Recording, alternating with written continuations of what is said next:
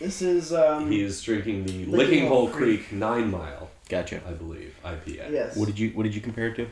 I compared it to the Three Notch'd 40 mile, Mm. similar name, Yeah. IPA, which is another very like grassy. The Three Notch'd is even grassier, I would say, than Yeah. the Licking Hole. Yeah. Um, but they're both very good. This yeah. This is not bad. This uh. This Deschutes. Isn't Yeah. it? It's Mhm. it's uh, very citrusy, hence the name Yeah. fresh squeezed. I think.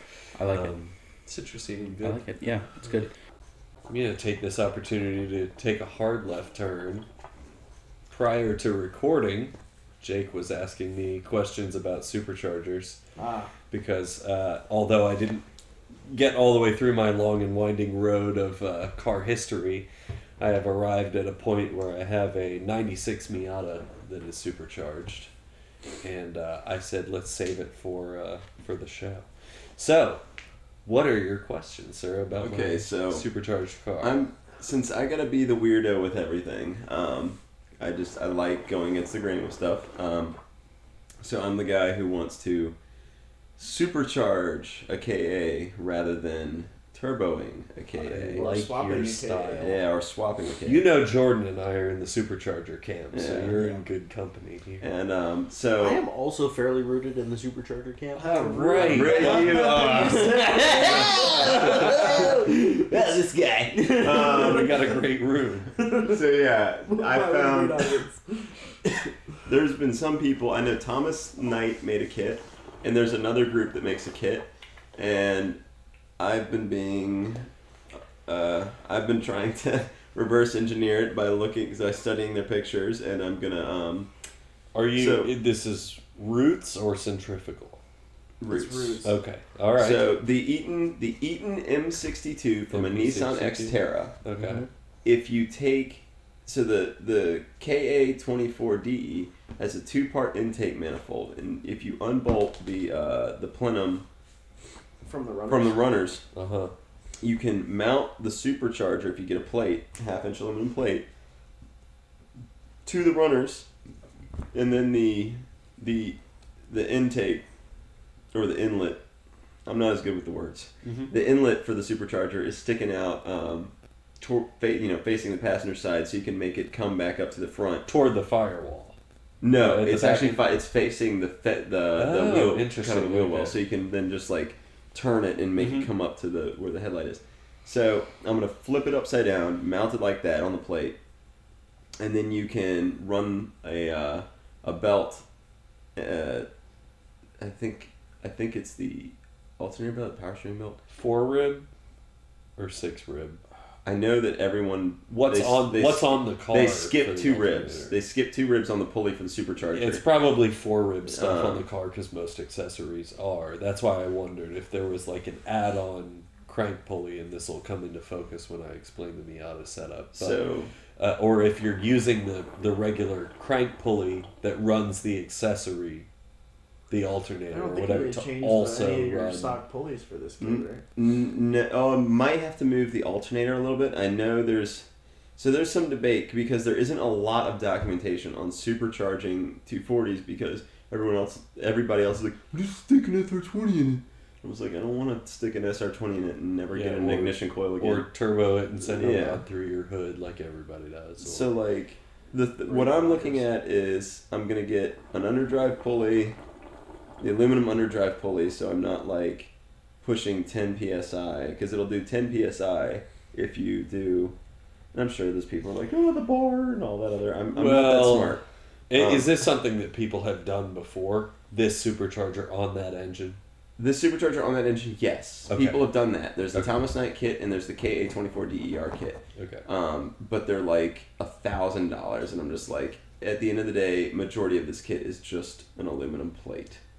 Like there is a relocator bracket for some alternators, but a lot of people have made it work without relocating the alternator um, by just you know fabbing just another plate to kind of push it a little further down. Yeah. Um, but the the more the thing I'm more concerned about, like the logistics of the components and the accessories, I can figure that out. That's not insane. Um, the things I'm more worried about is Fuel management. fuel management, ignition management. That's why I was going to do the underdrive pulley to reduce the rotation of the supercharger if I could. and um, you know, I'm considering just doing because I have a second engine, and the idea is build up the second engine to be the the big the real deal. Sure. Um, but what I'm considering is, since I have a nice reliable daily right now, um, you know, just putting the pants on my head and strapping the uh, supercharger on it, putting fat injectors and a, you know, cherry rig a mat, a bigger airflow meter, and um, seeing if I can't blow it up. I mean, if you run, if you And run an airflow the meter, ignition. so if you run an airflow meter that your ECU, your stock ECU can understand, it might work. See, that's the thing. I'm, I'm willing. I'm well, willing what to are the what are the aftermarket engine management options for the K? Mega Squirt plug and play. But the thing is, then the tune, because that's that's you know I can get the plug and play. It's not a big deal. But the tune thing Tune's a is like thousand dollars. It's Uh, uh, the- worth of time. six hundred. There's a company. There's a place in Richmond that does it for six hundred. Maurice was telling me about that. Who, like, what, what, who does it? He he knows the name of the company, um, but he said it's like six six to seven for the 'Cause tune. It's, it's, it's not so much like you know this is how much a tune costs. It's usually more like this is how many hours. Yeah, on Flim the Flam charges by the hour. Matt Yeah. Shoe charges a flat rate. Yeah. When I got my cartoon, because I'm Mega Squirt on mine, Mega Squirt 2 plug and play, Yeah. um, I had Matt Shoe tune it before he got to his new shop where he's upped his prices and they have an all wheel dyno and all of that. Um, I think I spent about 500 to get it tuned. That was a while ago. Prices have gone up, but well worth it to just pay somebody to tune Yeah, it. And the thing that I'll tell you as far as so in my case, and sort of what you were asking about before was was it a kit? How much bolted together, Yeah, et cetera, et cetera.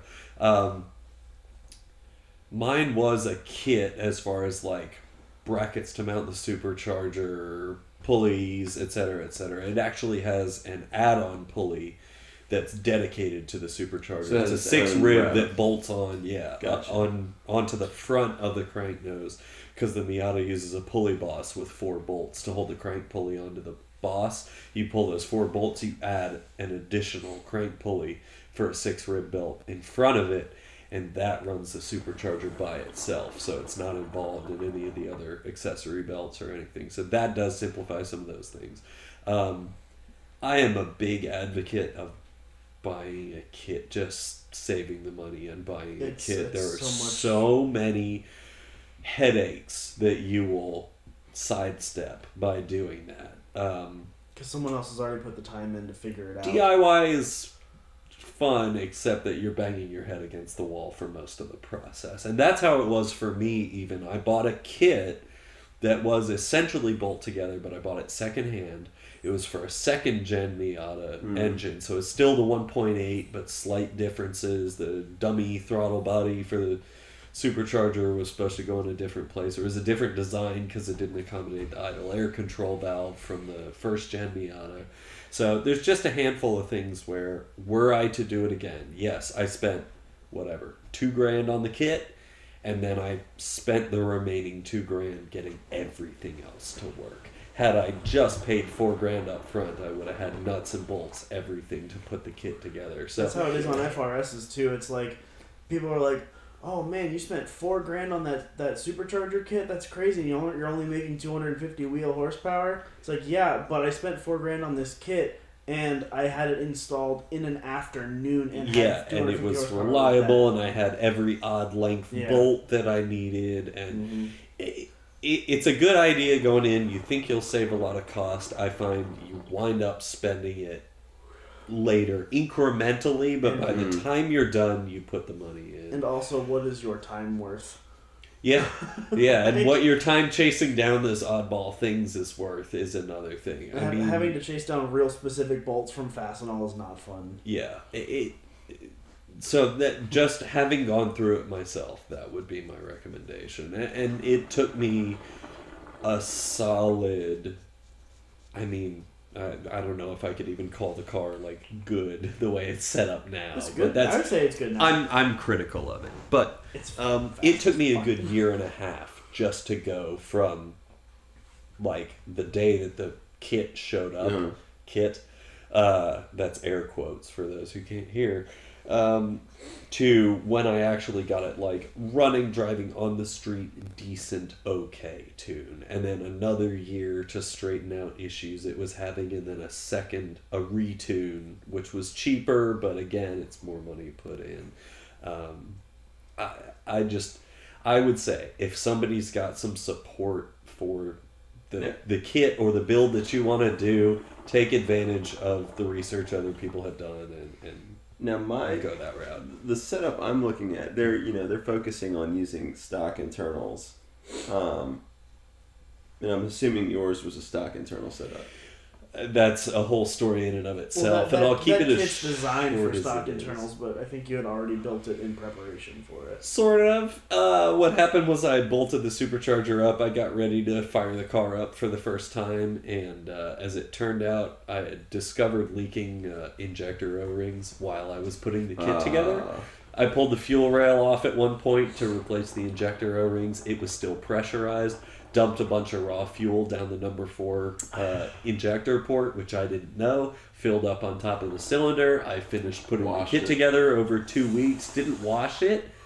Hydrolocked and bent a rod Jesus. with the torque of the starter of the Wow. factory starter.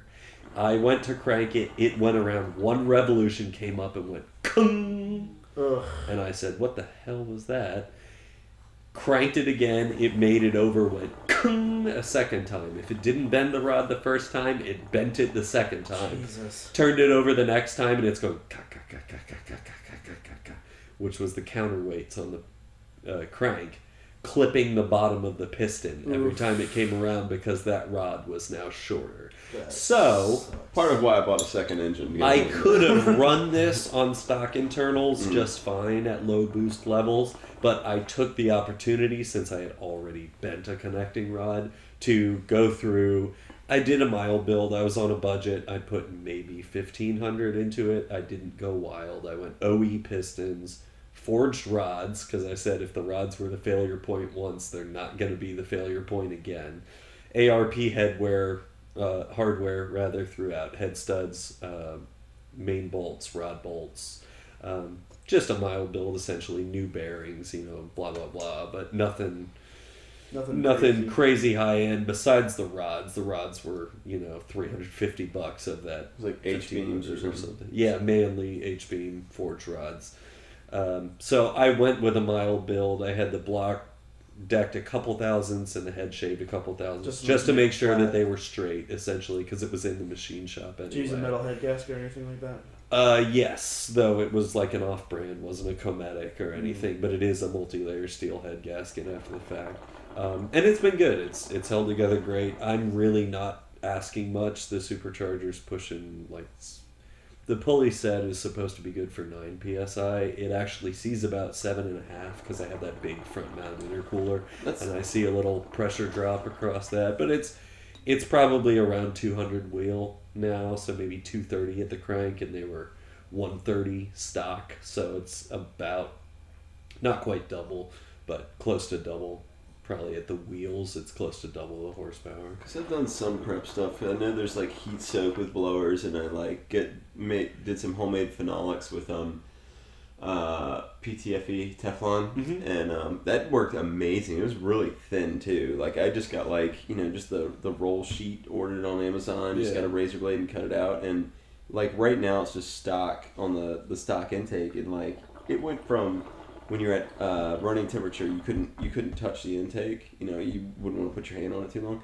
Now you can just keep your hand on it. It, Wow. it will not get hot, and That's cool. It runner first cylinder will still get pretty warm just because um, the way that engine's set up. The the coolant going to the radiator, it, it has like a little outlet that goes through the intake. So there's no unless I want to get like really NASA with it and just like you know cut that out and weld it in the head and like make its Right. own. Like no, I'm not doing all that. But um, what you got, Corey? I You was got, gonna say, you got some information. Interest, got- interestingly enough, um, that f- I, I have been I, I've always been interested in phenolic spacers for yeah, for cars. I think like why not? Like what's Mhm. the point of having a heat soak you know intake manifold, right? Um, so uh, well, I'm curious how how thick? Do you remember how thick the? It's Plastic um okay. What I used, like everyone else for like phenolic stuff, like you see like uh, the SR twenty phenolic stuff, It's like, like five thick. mil. Yeah. They're really thick. Mine is not. Mine is very thin. Like it literally, when I ordered it, it, it, it was rolled up in a tube. Mhm. Like Oh, it's okay. very thin. Like uh, it's about like like like um like Like two, three millimeters. If even two millimeters. Mhm. One. Um, yeah, it's maybe one, but I mean there are two. So there's the the ones on the head, and there's the the plenum and the uh, from after the runner. sure, sure. But um, but still, the where I'm touching is is the runner, so it only has the one Do you just head. put a gasket on either side of that, or do you just use that as the gasket? I use it as the gasket. Okay. Huh. Um, because I mean it's soft, and once you once you start torquing down, it, it you know it's gonna little seal, it squishes. But I I honestly thought it wasn't gonna do that great. It works amazingly. I'm going to out myself as the only person in this room, I guess, to not have even heard of phenolic Oh So- yeah. spaces. So it's my just it's just an, it's just literally like uh, it's shaped like your manifold gasket, but it's made out of like a heat Teflon. PTFE, Yeah. Teflon yeah, just non-heat conductive material, so it keeps your intake like especially on older cars with metal intake manifolds. Wow. It keeps your intake manifold from getting hot just from touching the head. Very so, cool. So the first the first I ever heard of this was um, I can't remember if it was actually in my HPE class or if it, or if I watched it on like Power Block on Spike TV like Right. years and years and years ago. Um, uh, but they they used it as uh, spacers for carburetors. Mhm. Okay, yeah. They used Bakelite back in the day. Yeah. You So can use they- a cutting board too if you Right. just make it real smooth. Just use like a plastic cutting board. So Wow. they have lo- their, their So- heat is too low. The material that I Uh-huh. was told that they used was essentially uh, a a paper composite resin that's like com- like you know manufactured under pressure, so it's like very very tightly compacted and doesn't move heat at all, but it's still easy to machine, right? So it's like almost like a fiberglass, but it's made with you know whatever type of plastic. I don't know, know exactly, right? So um, so I work on surgical tables, right? Our surgical tables have a very specific plastic top, right? I came to learn that that top is basically this exact same material. Right? Oh. So when those tops break and I have to replace them, I now just have sheets of this stuff that's like you know You don't say. yeah right. So I've just kind of been saving some of that stuff to, to like eventually make like spacers for stuff, and I've I've just been waiting for like a project, but I don't actually know for a certainty that the stuff that I have is heat resistant to the point of being able to be bolted to an engine. Well, you know Yeah. how we can test that. Put it in an oven, man. Throw, I say throw it, throw it on a grill and hit it with a thermo, uh, uh, IR Yeah. thermometer. Yeah, well, I'd be, I'd even be interested to start with like the um, the junction between the supercharger and the actual outlet Yeah. plenum, I guess you would Yeah. call it, on my car because it That would probably be huge. it huge. feeds Yeah. in the back and then comes out and there's just to search the web for on my car because it shut up Siri. Uh, Um, you'll have to edit that one out. I'm, I'm, I'd be interested to uh, Yeah. try it there because that's the first joint between something that probably runs How big is it? pretty hot. About that big. Uh, You can- you can- for again for audio Amazon. people, it's like four You can by probably buy it on McMaster inches, too. I seven would imagine inches. McMaster sells that stuff. Yeah. I got my sheet on Amazon for like twenty four bucks. Huh. Did My- you hand cut? Yep. Or- I once found a SW20 MR2 turbo in a junkyard that had just Oh, every single part under the sun thrown at it, and I pulled everything off that I could to resell. One of the things was an I think it's ATS makes a phenolic spacer. It's like an inch and a half thick. Wow. It goes between the Way intake too much. manifold and the. I- But it also I think it ex, it's meant to extend the runners from. the Oh, to give it more velocity. Yeah, I got you. So I sold that, and it was like an aftermarket intake manifold. I think it was the ATS intake manifold and phenolic spacer together. I sold that stuff for like four or five hundred dollars. Wow. And I got it for like eighteen dollars. How have I never? So, heard of I've never stumbled across a car with that much good stuff on it ever again. That was a, that was an amazing. that was the greatest junkyard find I've ever The had. stuff that I have is like three eighths thick or something like that. It's like only this big. Yeah. And I have I have cut and drilled and you know sanded this uh, and machined this stuff, Yeah. and it machines run? Yeah. beautifully. Yeah, now that I'm thinking about it, my only issue with trying to put it there, even though that would probably be the best location to even start, is uh, hood clearance because that's already Ah, an yeah. issue. Get the really thin stuff, the sheet stuff. I guarantee you, it'll it'll move a lot. So, um, I wanted to tell a story before we get into the other topic. yeah, oh, yeah, yeah, yeah. Tell, tell So, sorry. so Jake just left. He had to leave. But Hi, Jake. R.I.P. yeah, R.I.P. Jake. We're killing off people left and right. Well, Die on the way home, please. You know what? I would Again, feel so bad if that actually happened. Oh my keep god. ratio go- All right. We'd never release this if that happened. No. But I would still feel terrible. Yeah. Um, so his Corolla that he had, I bought. He he basically had moved on. Yes, this is uh, about an hour ago. I made reference to say, what color is this Yeah. Corolla, by the way? So he, because- he had moved on, and the car had basically sat outside at his at his, the gas station he worked at for like a year and a half, and uh, uh, he had told me that he was thinking about selling it, and I was like, all right, let me sell my Cressida station wagon, then I'll, I'll hit you up. So I did, and then I talked to him, and he basically I went over there and looked at it, and it kind of started and kind of ran, and like the paint had all faded from super red to super pink and because it's like a factory single stage paint job, there's no clear coat, so it just fades really bad. Miata owners know what you're talking about. Yeah. Um, so I bought it from him and turned it into my current track toy, uh, and actually dynoed it today, and I took it to. Uh, It made a whopping 32 Yeah. horsepower. No, it was it was the lowest power car of the day. Um, That I is a badge you should wear. and I was the most sir. excited person to get my number at the end of the day too, which is funny. Um, Where'd you do it? this was uh, Virginia Motorsport Club was hosting the day at or organized the day, and it was at Flim Flam Speed, which is like one of the coolest local speed shops that we have here, uh, run by Kevin Adolf, who is a super cool dude. AKA Flim Flam, hence Yeah. the name. So we were over there, and uh, I it put down. It's a completely stock, sixteen valve, four AG, with basically everything on it that it doesn't need removed. Like there's no power steering, no AC, no emission stuff. Uh, it put and it has like 200. The the odometer on the car has not worked in the time that I've had it, and it's stuck at like 269,000 miles. So who knows how many miles are actually on it? But it's uh, as far as I know, the bottom end's never been touched, and it's just had like a head gasket done, like the top end rebuilt. But and then a 20 valve header? Is yes, right? it's, it's a it's a stock Toyota exhaust manifold from a 20 valve 4AG. So it's just it's a tubular steel manifold instead of a cast iron. It doesn't really affect power, but it's lighter and it's nice. But it put down 105 wheel horsepower, which is super super healthy for a stock 16 valve 4AG, especially with that many miles on it. And there was no smoke out the tailpipe whatsoever, which is crazy. What were they rated at the crank factory? OE is around 112, 112? 115.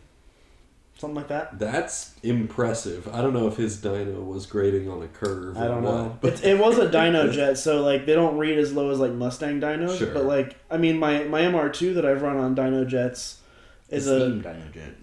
I don't know. Or no, no, no. I'm sorry. I'm sorry. Yeah, that was when at a different said shop. Yeah, yeah. Um, but that my MR2 put down 151 at the wheels with a 10 psi pulley on it and like a TRD head gasket to bump the compression a little bit. But like, so I'm super happy with that 105 horsepower, Yeah, which is really seriously. so I was like super excited about that. And then the, literally the very next car to go was a Corvette that put down 535 horsepower, which is exactly almost exactly five times the horsepower but you know, I was I was more excited to get my my dyno sheet than the Corvette guy was. So Yep.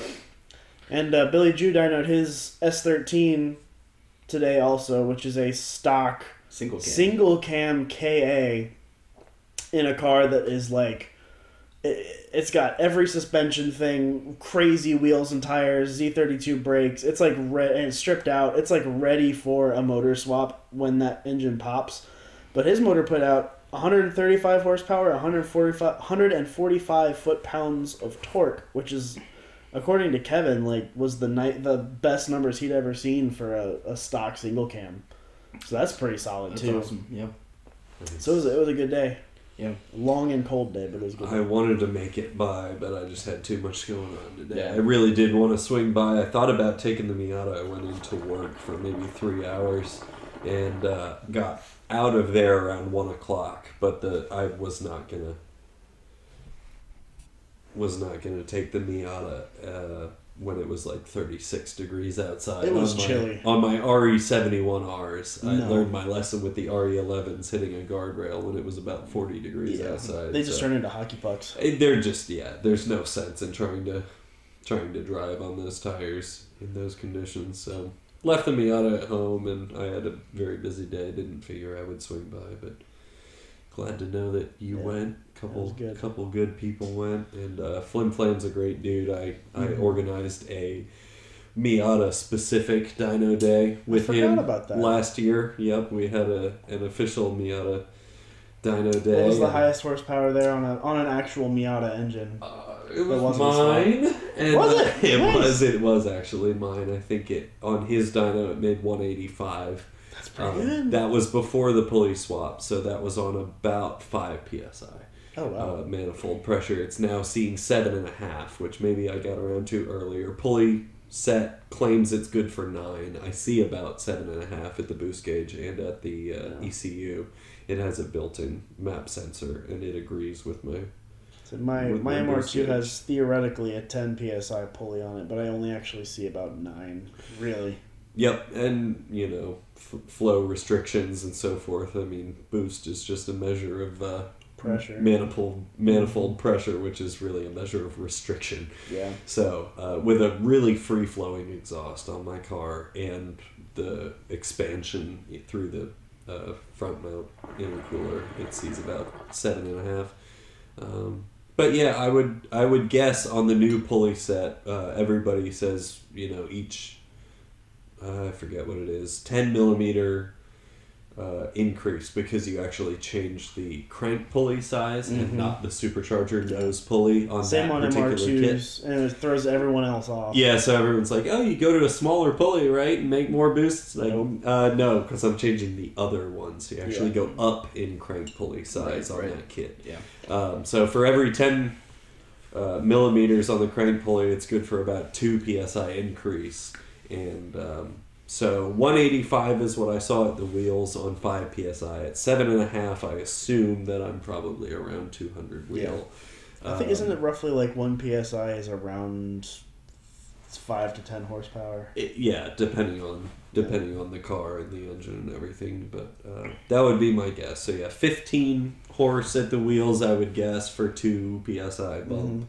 Um, it needs a retune. Everything is safe. I have a wideband. I watch the gauge. It's definitely running safe AFRs and safe timing. When I had it tuned, um, Shu Matt Shu, the other good tuner here in town, uh, that everybody seems to know. He put in overboost protection in the map up to about 10 psi just in case something overboosted a bit.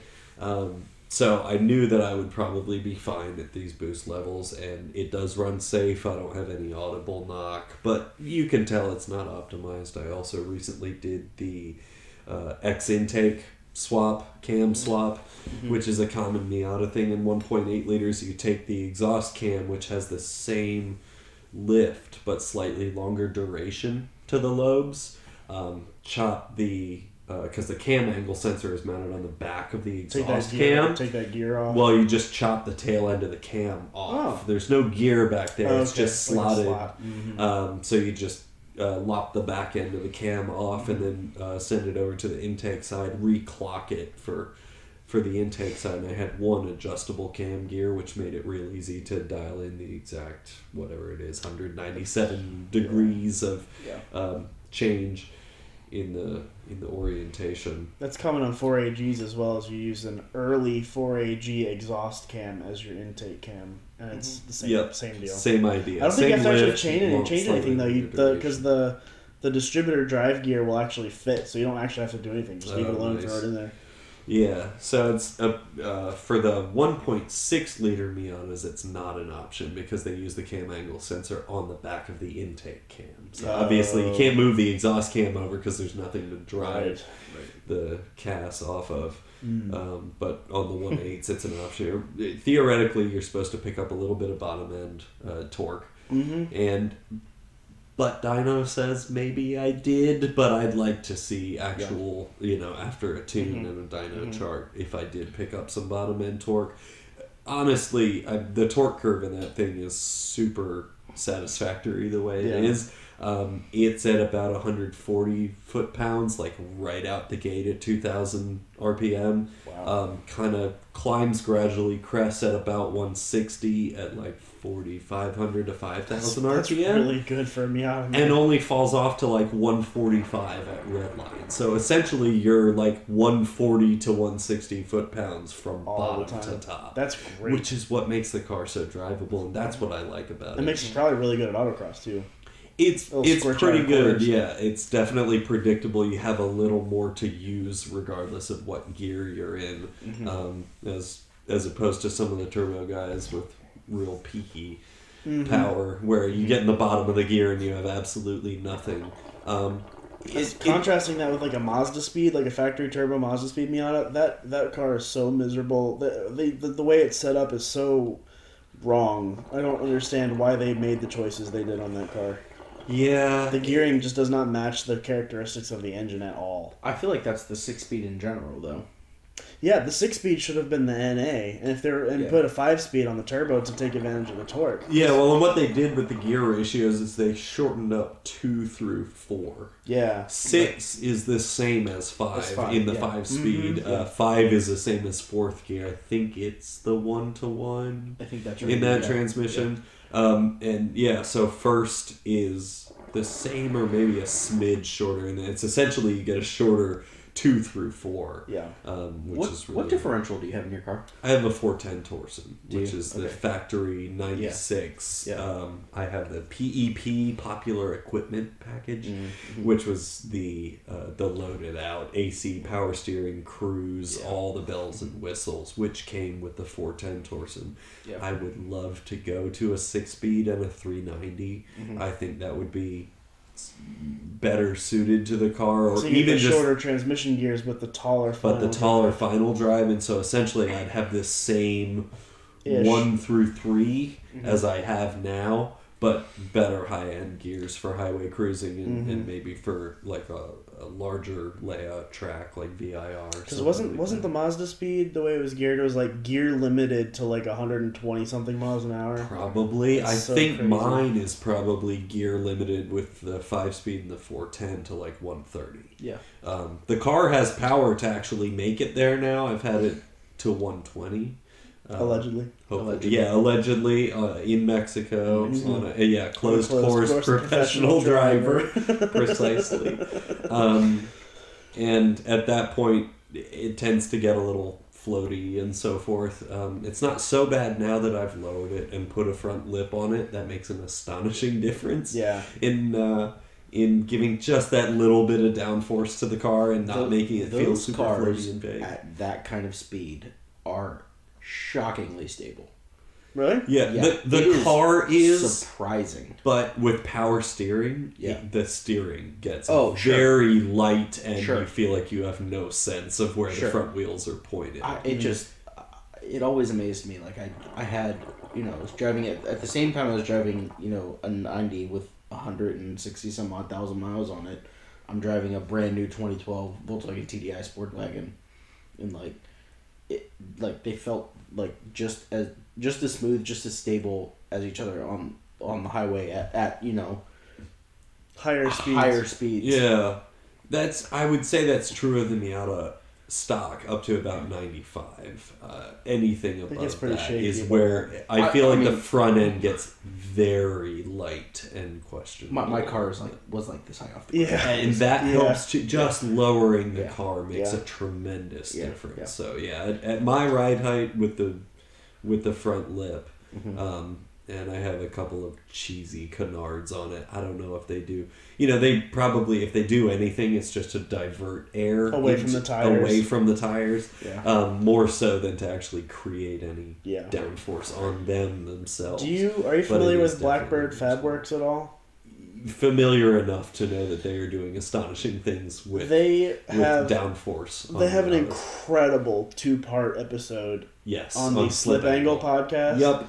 And they're they're talking about how like just making fun of people who people were making fun of them for bringing a Miata to world to global time attack because they're like it's not the chassis is not up to it and they were like they they're they're pushing like they're breaking they're going for not just Miata lap records but They're- like all time lap Yeah, records they're that the tracks are setting they're to. setting lap records, and right they're now. like we And have not they're, they it's were saying we have not a we have not reached the limits of what this chassis can do even at this level Well, it's, and like, it's such a well designed chassis they've shortened like the height of the nose like two inches. They've reworked the whole front end of the and car. their front aero is nuts It's insane. It's uh, it's as wide as That's really cool. a lane on the highway, but Yeah. ju- essentially just with aero, uh, they have. They also the have ones a- with the V6. They have a G, an NA GM V6 out of a junkyard in it. yeah, yeah. Which is, I mean, they have. I have remember you telling me about they that, have yeah. power, but not insane power. It's like right? 300 that they're- horsepower. They're Yeah. getting corner gr-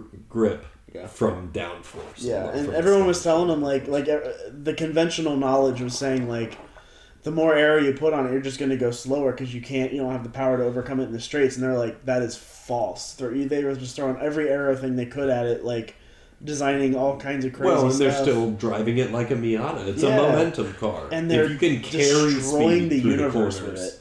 if you don't have to slow down for the corners, you don't have to go as fast in the Yeah. straights to make up for it. They're they're like breaking like every NA car lap record Yeah. that they can find. yeah, it's It's crazy. It's pretty pretty insane. And the guy, one of the guys who runs it, apparently also has another project car that he's working on that has a Ferrari three. I think it's a Ferrari 360 engine swap, or something. it's like the 3.6 V8 from- yeah. yeah. And that so he's basically using the car that we know as the aero test bed, and he's going to use all of that knowledge to put on that car, and that car is going to just be the fastest thing anyone's ever seen. Yep. The guys at Blackbird and the guys at 949 Yeah. are doing some remarkable things Yeah. for sure on that uh, on that chassis and that platform. Miatas people, they're pretty neat. Miata is always the answer. Hot take. Hot- yeah, hot Miatas. take. You've never heard this before. Miatas are good cars. They are. Breaking news. Definitely. I like MR2s better, but Miatas are faster. Well, and on the subject of MR2s, What about MR2s? uh, well, Corey was uh, asking me while the mic was off for a minute, and uh, I said I would probably save it for when the mic was on. But Ah. um, my original MR2, I'll breeze through. But uh, the lovely creamsicle orange car, The uh, auto auto NA. Yes, uh, the transmission started to slip really badly just as I was finishing at Wyotech. I we limped that car back across the country. My wife actually drove it back. Uh, it made it to Virginia, would barely get through first gear because it was slipping so badly. Once you got into second gear, you were okay, but first was getting bad. And so I parked the car, uh, found a junkyard 1MZ out of a 96 Avalon 3 liter aluminum block V6. Um, auto trans originally on the car. I just pulled the engine, the harness, the ECU. It was right around the time that swap was starting to become common um, because they bolted up all but one bell housing bolt or something to the E153. Really? Which, I didn't know Which was the SW22, manual. uh, the turbo transmission. Which is shares internals with the E E50. Yeah, 51 or whatever it was, which came in the front wheel drive Camrys with the 1MZ. Really? So it's essentially the same transmission. It was just reworked with the shift levers on the other side, if I remember correctly. To so the to manual the V6 back. Camrys had the, an E series transmission also. Yes. I did not know that. Which is why this became one of the original, like, easy V6 swap platforms before everybody got all hot about 2GRs it's later. a better motor, but it's a hell of a swap. Yes, yes, it is. So I was gonna go one MZ. Um, got the engine, bought a TRD supercharger kit. Oh God, As you can see, I've been a supercharger guy from the beginning. I'm I'm Um, surprised you found one that wasn't destroyed. Yeah, and I, I spent a good bit of money on it. Yeah. But um, I bought it from a dude who was running it on a 1MZ swap in an SW20. Oof. So I knew that it would work. Yeah. It came with the driver's or uh, passenger side engine mount already fabbed up on the belt guide plate. Like, this was pretty much ready to go in the car. Got an E153 for the car and axles and rear hubs and all that stuff. Yanked the It's 5S. just turbo hubs, right? Uh, yes. Yeah. Yeah. So larger axles, different spline count than uh, than the automatic or the S54 NA hubs. Got all that stuff ready to uh, hopefully swap into the car. Yanked the 5S and the automatic out of the car. And then the car sat as a rolling shell for about four, four and a half years. And I just, I never heart. lived in a place with a garage. I didn't Oh. have a place to work on it and sort all these things out. And uh, what finally happened is we bought the Miata um, shortly after getting married. These two overlapped for about three years. The rolling shell and the Miata, which was my wife's daily driver when we Mm. bought it. Um, I wanted to modify the Miata. She said, You have a project car. It's Mhm. your MR2. I said, It's barely a project car. It's a rolling shell that we've dragged from house to house now three times. And she said, Well, if you get rid of the MR2, you can start working on the Miata. So that's where the turn came. Uh, I sold the rolling shell oh to uh, Troy Truglio, if you know who I've he is, who name, yeah. runs in uh, Chump Car. Okay. Runs SW20s in Chump Does Car. Does he run the Biohazard team? Yes. Ah, yep. Team okay. Biohazard. Troy. He, Biohazard is awesome. he came and bought my shell for 500 bucks as a backup shell race chassis. Um, already had my roll bar that I built in it at Mhm. Tech, and he said, I'll just expand that into a cage if I wind up needing this chassis. Uh, apparently, it sat back in the woods at his place for a couple of years, and then he sold it to somebody out in the Midwest who does racing. And from what I've heard, that chassis did get turned into a race car Awesome. and finally got back out on the track. Good, so that made me very happy to hear. I Um, love I the that just makes me so sad. I don't get me wrong. I love your Miata. Your Miata is super rad. But a supercharged V6 MR2 Oh, is so awesome. Trust me. That would Trust so cool. If I'd been in the stage of life where I could have finally cobbled all that stuff together, it would have been a hell of a machine and a lot of fun. But um, I, I sat on that supercharger kit then after the car was sold for another three or four years until I finally found a guy willing to buy it. And um, sold the supercharger kit for about half of what I got for it, but it was still not low ball money. They were getting less and less in demand because fewer and fewer people are doing those swaps now. So uh, sold that to make- 'cause fund it's, me it's so stuff. it's so much cheaper than a 2GR swap by like an order of magnitude almost. It is, but the two GR out of the box makes a lot more power Yeah. and you know And it's drive by wire. it is is all more- the modern See, I don't I don't but- like the drive by wire. That's a turnoff for Yeah, me. I'm, I'm an old school guy. I'm with you. That's one of the reasons I love the the 2ZZ that's in my Matrix is different than the one that's in the Celicas because the Celica has a drive by wire whereas the Matrix is a, a standard cable. Is which it I did not know that the the Celicas were uh, were drive by wire. Well, and the one ZZ in my wife's Matrix is drive by wire. Is it? Yes. Yeah, mine totally has a throttle cable and it has amazing feel. It's great. Yeah. Yeah, no, there's a terrible there's a terrible lag between the pedal and uh Those early two And then the thousands throttle, drive by like- wires are terrible. yeah, downshifts like a uh, uh, heel toe or rev match downshifts Is in that car. too? Yes, Yeah. I've actually like mentally programmed in a Yeah. slight delay for the drive by wire I've- lag. I've driven. It's an uh, 05. I've driven an early two thousands X Runner manual as well, and the the dr- the complete disconnect between the throttle pedal and the throttle body it just it's it makes it not even worth having a manual because it's so bad. Yeah, it, it's not quite that bad, but there is a, a noticeable delay. Generally, like specifically when the engine is unloaded. Give me my laptop, please. Yes, I, I want, can. I want to look up something while I while can. conversation is Can I, happening. uh, It's unfold? fine. We're gonna go back to Miatas for a second. What what real quick? Uh, what what year is your truck, Corey? Uh, 96? 95. Right before all of that, my wife is bugging me probably to dip out of here soon, but Okay. It's fine. And this will all be edited out. We can talk about Miatas for a second. Um, yeah.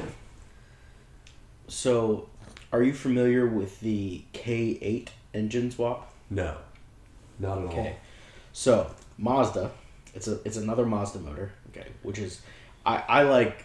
Yeah, I'm sure most of you do using the same manufacturer's engines. Like all. Yes, which is uh, as maybe evidenced by my Toyota V6 into a Toyota MR2. idea. exactly, exactly, exactly. So um, the Mazda K8 motor it was found in the MX3, Okay. and it's the The V6. the 1.6 liter V6. 1.8.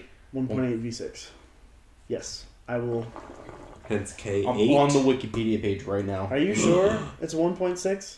Dun, dun, dun. You're right. You're right. I'm sorry. Go to the internet science Ah! page. It's a 1.8. 1.8. Sorry, I was reading. I, I, I have That is my fantasy swap in a Miata. I have been reading lots of numbers the past like ten minutes. Mhm. I apologize. Um, so like 135 horsepower, 7,000 RPM red line. And they make cams for it, supposedly. yeah, right. And apparently it's like you know I I, I think somebody makes a subframe cradle to hold the thing right. It's a tubular subframe. You just Sure. it in right. I'm sure it's twelve hundred dollars or something like that for just the subframe or whatever. But anyways, um, that swap seems really awesome, right? Because it's, it's more of the same essentially, you know. Yeah. Um, and I'm I'm a I'm a pretty big fan of of NA power and and things like that. Um, however, are you familiar with or have you heard of the KJZEM Mazda motor? No. Miller cycle? Same motor, okay? It's a 2.3 liter now, right? Miller Cycle twin screw supercharged. Jesus. V6, Was this in the Millennia? Yeah. Yeah. There is one of those at Oh, Cap the right now. Really? S. Yes. Oh, sweet Lord, have mercy. Is it a Millennia the, S? the supercharger is in a real weird spot. really? Where yeah. is it? I don't. I couldn't find it. It's the the Hmm. intercooler is about like six by six, and it's like it's it's a really awkward looking thing. 217 horse, 210 foot pounds. That's Yes. really good. Miller That Cycle is- motor. yeah. right. So I'm I'm a I'm a nerd for like different kinds of of engine, you know, configurations and things like that. And Miller Cycle is kind of fascinating. hmm It's um It's like Skyactiv before they had Skyactiv. Yeah, they, they basically they hang the intake valve open during the compression stroke, um, which eh, what it ends up being is the expansion the expansion ratio of the of the power stroke is larger than the compression ratio. So like you get more power out of the the same amount of fuel, right? Um, or a smaller amount of fuel or wh- whatever. Mhm. Uh, it's it's it's really wizardry and stuff like that, but but it makes me wonder like is the motor any taller could you like could it still fit under the hood of the miata you know what i mean but From what Listen, I, if you I, can I looked shoehorn LSs in there. LSs are small. They're though. really yeah, tiny. I know. They're really in tiny. a way. I was looking at it when I because I mm. saw it at the junkyard and I was like, why does this have an intercooler? And I was like, wait a minute, is this one of those weird ass supercharged Millennias? And it totally was. oh man, It's it's not like they fit a lot of that stuff like down in the middle of the V, so it Mhm. doesn't stick up very far. Right. But that's a very wide engine. Yeah. like it and it's transverse in the Millennia, so it's really yeah it- yeah I don't I don't know if you could fit that in the. sixty degree or something. I think it's a 90. Oh man, yeah, that would be wide. so i don't know it, it's just a, it's I just mean, you can chop out some of that sort of engine. Mhm. pa- I mean, Apron. people have done that for a while to Yeah. fit uh, five O's and stuff in there. So, ba- I'm sorry to, to redirect back to your truck because you mentioned you were like, "Oh, this 22 or this this uh this Subaru," and I'm like, "Well, if you want to sell the pickup truck." Uh, so apparently the 95 Tacoma came with a 2.7. Are you sure yours isn't just a Toyota truck? I'm pretty sure you have a Toyota truck. okay maybe i do Okay, because the truck had the 2.4 22RE in it. maybe it's just that I could be. uh, That's that's what the internet is initially telling me. I could be wrong. I'm sorry. I'm getting really pedantic and off topic. I'll, It's I'll fine. Let It's it fine. drop. It's fine. I can I can look at my title or whatever Let's see. and let you know, but um, to see what the actual thing is, because I think that Oh no, it's well. What? 1995. So it makes for very interesting audio. Tacoma. Okay, I guess it could be a Tacoma. The the the Wikipedia's were leading me astray. I am Okay, I fair am enough. sorry for doubting. it's okay. It's okay. Um, yeah, we'll see. We'll see. Um, Say they can tow 3,500 pounds, and that might be enough. Well, I probably have to get going. All right, man. It's Probably about that time. I could talk talk car stuff for. That's why we. two That's why I was hours. like, who can we bring in for podcast stuff? I bet Steve could talk about car stuff forever. uh, sorry, I'm the talker. yeah, that's fine. That's perfect. That's what we need. Yeah, Yeah. you do need talkers if you're going to talk about Mhm. stuff. Well, I was all worried. I was like, "Geez, am I really going to have that much Oh yeah, it, it happens. interesting to say?" But Well, that's how I mean. Like the, the whole concept behind this, in general, was like we we used to do this at Starbucks like every week. I'm just standing around in the parking lot for hours talking about yeah, car it's stuff. like, "Oh, and then I had this car. Oh, you're Yeah. talking about that engine." yeah, you just get real real nerdy about it, but Mm-hmm. but have so have those kinds of conversations, but record it for the other super weird people in the world that might enjoy it. Yeah, So yeah, nice. there's that. Are uh, are any of the other ones available for What somewhere already? The older episodes, or There, there. We have not come up with a host yet, but they are on Google Drive, and I can send you links to that. Yeah. I meant to ask Jake if he those has a server. Because Oh. of our friends, he would be the one to have an, a server. Yeah, to actually host them. yeah, I mean we can we can we, we can split the cost of hosting something. It's not that big of a deal. just s- s- like SoundCloud. Host is them on Squarespace. SoundCloud, Squ- Squarespace, Squarespace is one idea. Yeah, SoundCloud is like another ten bucks a month. I'd be interested to see It's a- what it's- uh, Dan Sound- Benjamin's platform Fireside costs. The nice thing about all the podcast hosts is that they Oh, just that's au- way you just too give them the info and they auto generate the RSS feed to upload it to all the podcast Yeah, hosts. Sound SoundCloud is the easy is like very streamlined, very easy, Yeah, and it's like hundred dollars a year, or, or maybe hundred and ten dollars a Yeah. year for So for between, like, a couple- which people, is close to yeah. I mean, Squarespace is. I think ten bucks a month, which Something is like one that. a year, yeah. so about the same. Oh my goodness, all that carbonation. All right, let me call my wife and All right, because she you want to was pause? calling again. Love you all. Yeah.